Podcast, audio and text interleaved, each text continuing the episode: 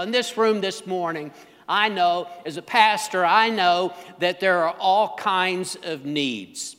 Oh, there's some small needs, but there's also some great need in this room this morning. Every one of us has some kind of need in our life. We're a needy people. We need the Lord in our life each and every day. But all of us struggle in some way. All of us have some kind of a battle that's going on. And I just want to encourage you this morning, just want to remind you, He loves you. He really does. It, you know, sometimes we wonder, well, if the Lord loves me, why am I going through this? Or why did this happen? But He does. He really does love you. He cares for you, and He knows exactly what you're going through, and He wants to help you.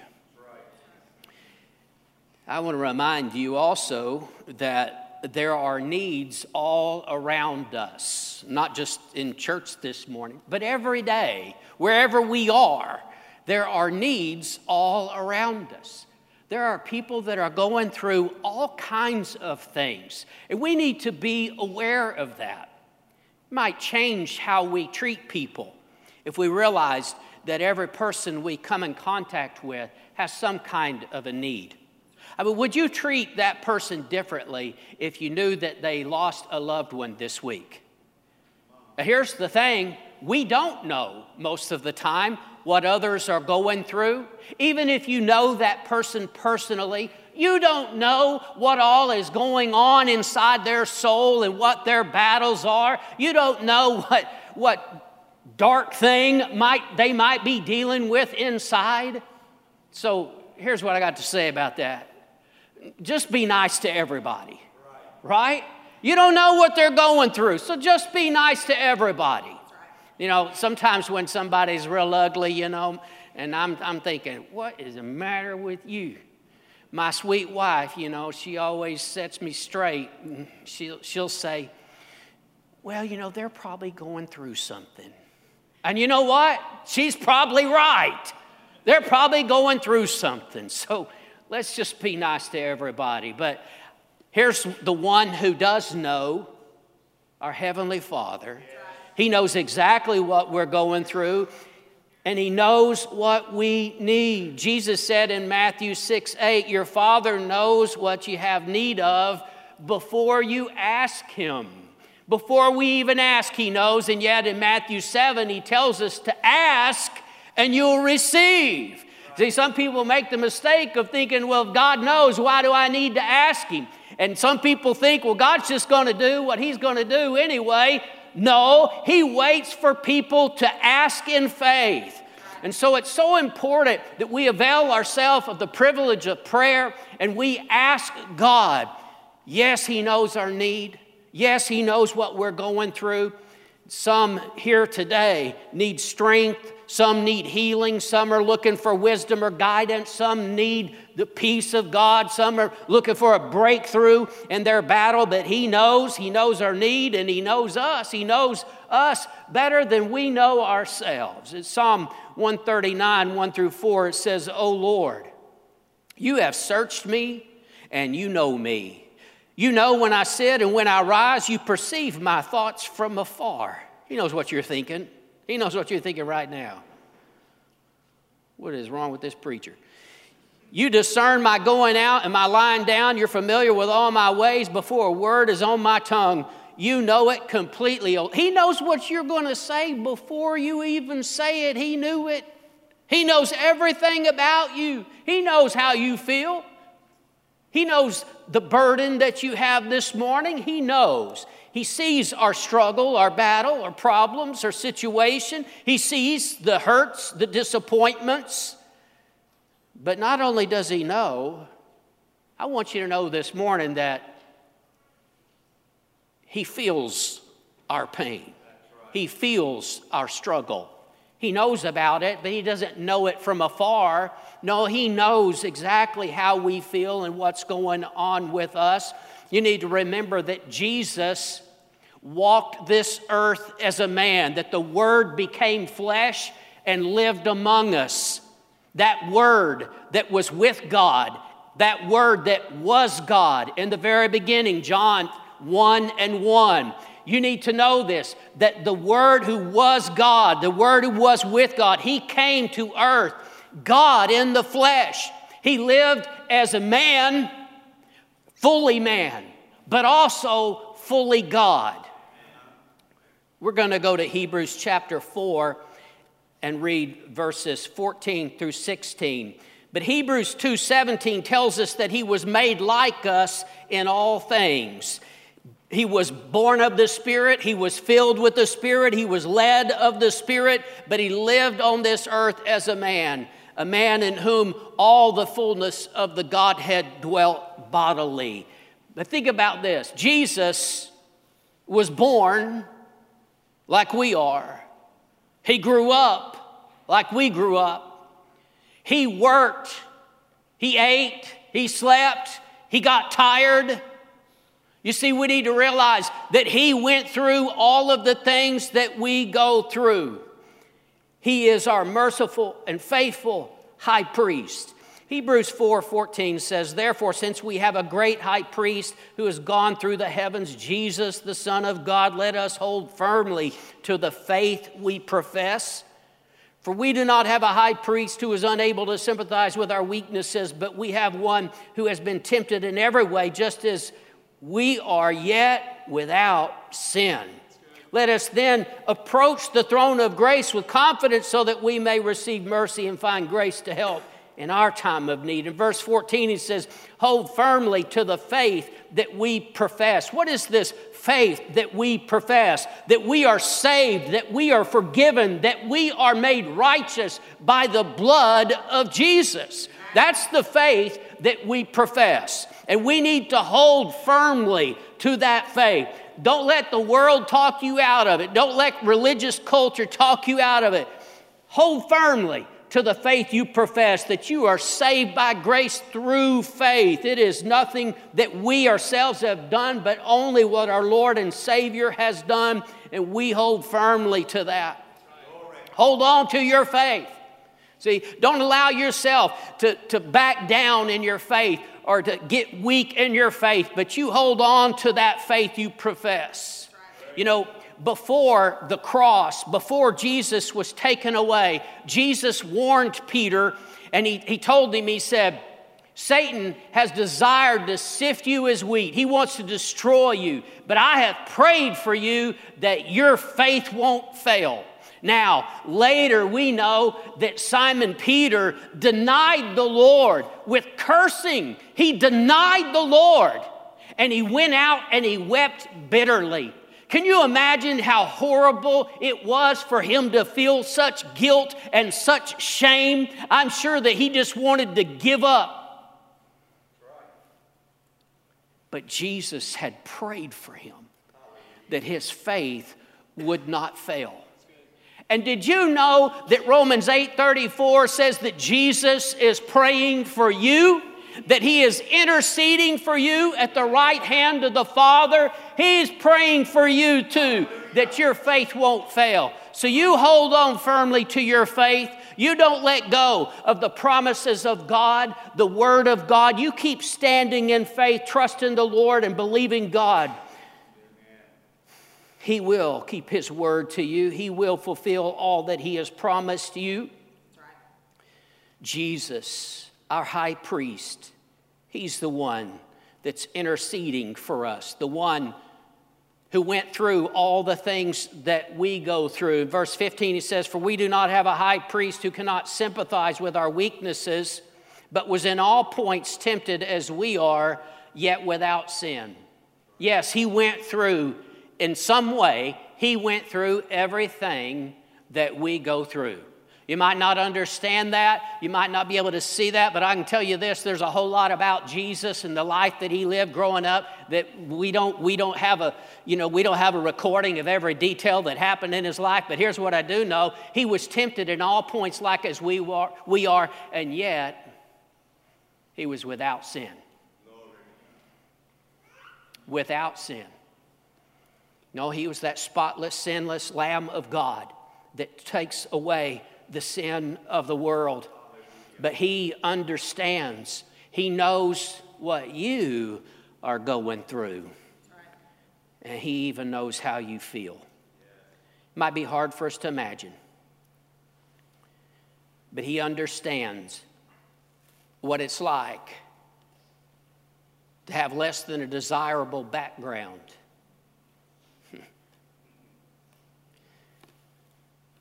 Some of you, you know, we use that phrase, we say to people when they leave the door open, we say, Were you born in a barn? Well, Jesus was born in a barn.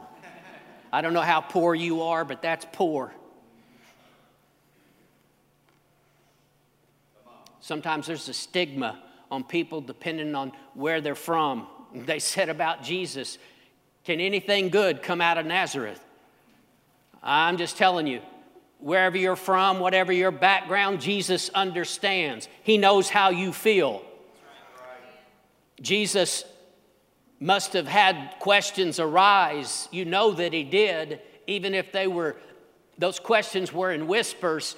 You know, he was born of a virgin. There had to have been some questions about whether or not he was illegitimate. Jesus knew what it was to be part of a blended family. He had brothers and sisters, but they all had a different dad than he did. He knew what it was like for his parents not to understand him, young people. When he was 12 and his family visited Jerusalem, they accidentally left Jesus behind. And when they found him, his mother said this it's Luke 2 48. Son, why have you done this to us? Look, your father and I have sought you anxiously. And he said to them, Why did you seek me? Did you not know I must be about my father's business? But they did not understand the statement which he spoke to them. I'm just telling you, he knew what it was like when your parents don't understand. In fact, he knew what it was like when your family thinks you're a little crazy. You think you got some family problems? There came a time in Jesus' ministry where his mother and his brothers thought that he had lost his mind. That's right. He knew what it was, what it was like to have some family problems. He knew what it was like to, uh, to work hard. Some of you have never thought about this before, but you need to. Jesus was a carpenter for a whole lot longer than he was a preacher. And I know some people think that preachers don't work for, for a living. I had a board member at a church many years ago tell me that, that my paycheck was pretty good pay for 45 minutes of work. But I want to tell you something that Jesus worked as a carpenter.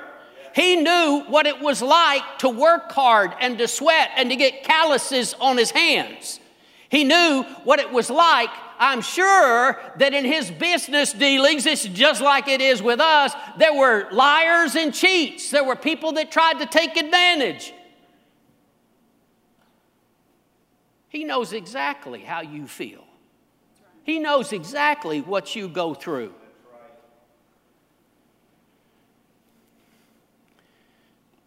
He worked with the dad who raised him, Joseph. Mm. My son Jonathan, I just got to tell you, Jesus knows what it's like to work with your dad. It can be tough, they say.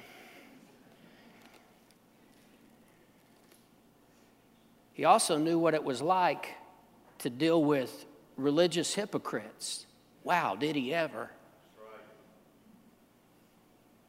See, some of us, we, we get to the place we say, oh, well, I just, I ain't going to go to church and be with those hypocrites. You know what? Jesus went anyway. Right. It was his custom every day. He was in the synagogue. In fact, he told, he told them when they came to arrest him, he says, Why are you coming out here with swords and clubs? Every day I was in the temple courts teaching. He didn't quit going just because they were hypocrites. No, Jesus kept going. He, he knows, he knows how you feel about it, but Jesus kept going. Didn't matter if there were hypocrites there. He ate with the worst of society tax collectors and sinners, and they accused him of being just like, like them. They called him a winebibber and a glutton. Healed a paralyzed, paralyzed man, and they called him a blasphemer. He cast out demons, and they said it but was by the power of Satan.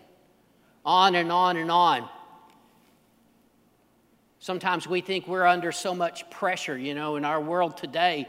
There's a, a, lot of talk about that, and I don't know why that is, but it seems like people feel the stress and the pressure more than ever.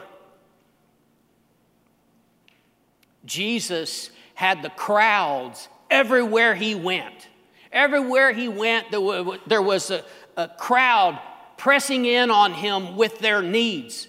And there were times that he would leave the crowds and go out to a, a solitary place to pray. But understand this Jesus knows what it feels like to have the weight of the world. You think you got the weight of the world on your shoulders? How much more did Jesus know what that felt like? You ever just worked so hard and you just did all you know to do, and maybe in the workplace, maybe at home, maybe both, and you're just totally exhausted? You're so tired you could sleep in the middle of a busy restaurant. Jesus has been tireder than that. He slept in a boat when there was a great storm. The disciples, the storm was so bad, the water is coming over into the boat, and the disciples are saying, Lord, don't you care if we die? And he's asleep. Now, some people say, oh, well, that's just because he had such peace. Well, maybe he had peace. I'm sure he did. The storm didn't worry Jesus. But I tell you, he was tired if he was sleeping through that storm. He knows what it is to be exhausted. He knows how you feel. He knows your battles. He knows your struggles. He knew what it was to lose a loved one. We don't know how he died or when exactly, but we know that Joseph, the dad who raised him, had passed away at some point, and Jesus, the oldest brother, was left to take care of his mom and his siblings. I'm just telling you, he knows what you go through. One way or another, he knows everything that you deal with, everything that you face. He knows what it is to be mistreated, to be falsely accused. He knows what it is to feel all alone. You know, before they came to take him away, he had Peter, James, and John with him. And he said, Y'all pray, y'all pray. And they just kept falling asleep. they let him down. They let him down when the soldiers took him away, and they all ran away. Except Peter, who watched from a distance and denied him three times. He knows what it is to be betrayed by a friend. You know, an enemy can't betray you. No, that can only be done by somebody close to you. And oh, how it hurts when somebody that you love, somebody that you trust, stabs you in the back. Jesus knows exactly how that feels. In fact, when his friend Judas came to betray him, he betrayed him with a kiss. Jesus knows exactly what it is to be betrayed by a friend. I'm telling you, Jesus goes through or went through all of the things that we go through. He understands how we feel, He understands emotional pain, He understands physical pain. He went through all of those things. In Isaiah 53 and 3, it says, He is despised and rejected by men, a man of sorrows, acquainted with grief. That's right, He knows what it is to have sorrow and grief. John says He came unto His own, and His own received Him not. See, He knows what it's like to be hurt by church people, religious people. He felt what we feel, and He paid a price so that he could carry that for us. Isaiah 53, 4 and 5 says, Surely he has borne our griefs and carried our sorrows, yet we esteemed him stricken, smitten by God, and afflicted. He was wounded for our transgressions, he was bruised for our iniquities. He was sinless. He was sinless.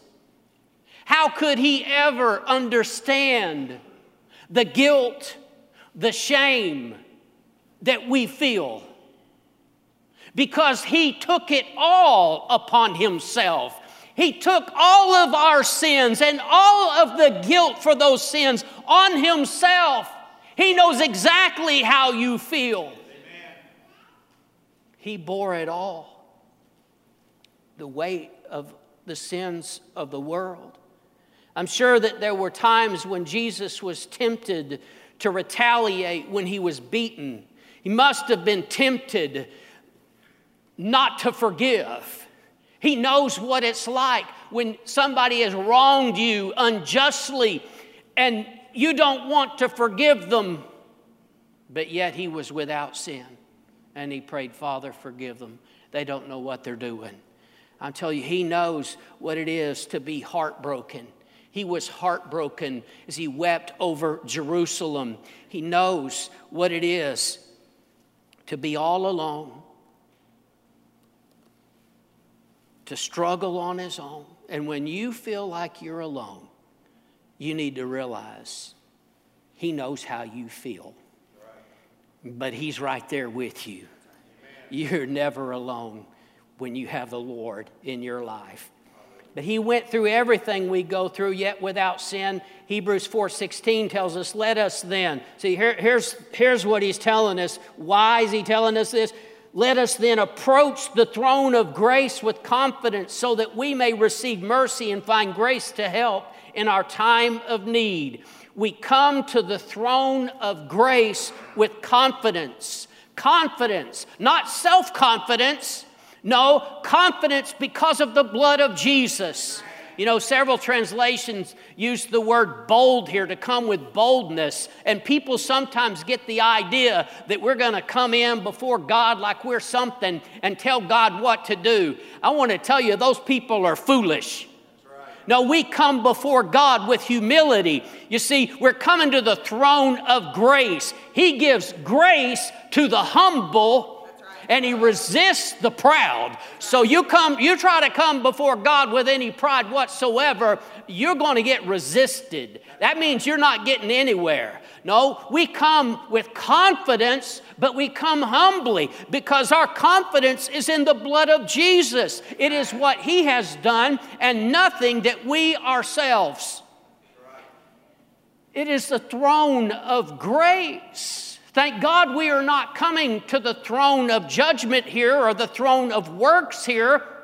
You see, some people get the idea that if they're, if they're good, you know, if I prayed a lot this week and I read my Bible and, you know, I didn't cuss at anybody, didn't commit any big sins, and so God's going to listen to me. And some other people have the idea, you know, I didn't pray every day and I, I, I got mad at somebody on the freeway and, you know, and I didn't, I, I said something to my wife I shouldn't have said, and so I guess God's not going to listen to me. I want to tell you both are wrong. Some of you thinking way too hard about that. You need to know both are wrong. God is not going to hear you because you're good. And He's not going to not hear you because you messed up. We're coming to a throne of grace. Now, listen, I'm not telling anybody it doesn't matter how you live. I'm not telling anybody that it doesn't matter if you pray or not. You ought to pray every day, and you ought to live for God because He bought and paid for you.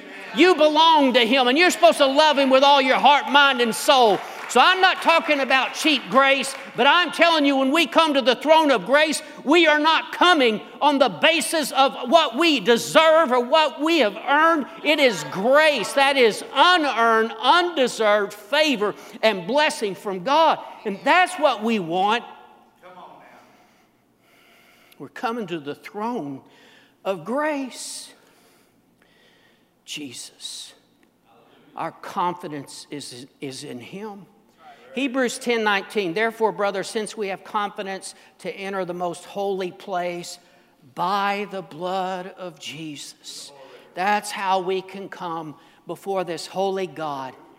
We come with confidence in His grace. We're coming expecting mercy, confident that He will help us in our time of need because He's that good. You know, I, I know that sometimes our guilt tries to get in the way. It's, when we mess up, it's hard for us to believe that God would bless us. But you need to hold fast to the profession of your faith that you have been made righteous by the blood of Jesus. So we come with confidence to the throne of grace and we receive mercy to help in our time of need. Mercy. Mercy, and we find grace to help in our time of need. That mercy is compassion with an action. You see, He knows, He's felt what you feel, He has compassion for you. But it's not just compassion, it is compassion with action. Just as those who wanted healing called out to him, Jesus, thou son of David, have mercy on us. They were asking for God to do something for them. They were asking for that compassion with action. And we need to understand that's what it's talking about here that He will show us not just compassion, but compassion with action, that He will move on our behalf. He knows our need, but He waits for us to pray. And when we pray, there is mercy and grace to help in our time of need. Whatever that need is i'm telling you you see we all have those needs. The truth is is that we all need him every day. Oh i like the old song that says i need thee every hour we, we need him all the time and yet he waits for us to pray but what a privilege of prayer we have to be able to come to the throne of grace. I want you to think about this. It says the throne here, the throne of grace. What's a, a, throne? That's where the king sits. We're coming to the king of the universe, to the sovereign Lord of all creation, the one who has all power and all authority. He can do absolutely anything. There is nothing too hard for the Lord. And we're coming to this throne that he is seated upon, the throne of grace. You know, I think about how people fawn over celebrity and over people of power and wealth and influence and so often, you know, if people could talk to this person, or, you know, if I could have a few minutes with this expert in this field, they, they wait in line. They doesn't matter how long it takes, whatever, doesn't matter what kind of money it takes. I want to tell you the God of the universe is waiting on you. You don't have to stand in line. That, that throne room where the throne of grace is, it's available to you every day. And every day we ought to come to the throne of grace. You know, another thing that you do at a throne, this is the proper way. I'm just saying, I know this is old school. I know this might seem religious to some people, but sometimes you just need to get down on your knees at the throne and acknowledge who it is that you're talking to and who you're praying to and humble yourself before God. And as you present your need to Him, I'm telling you, our Heavenly Father, He is moved with compassion. There is mercy and grace to help us in our time of need, whatever we're going through whatever the need.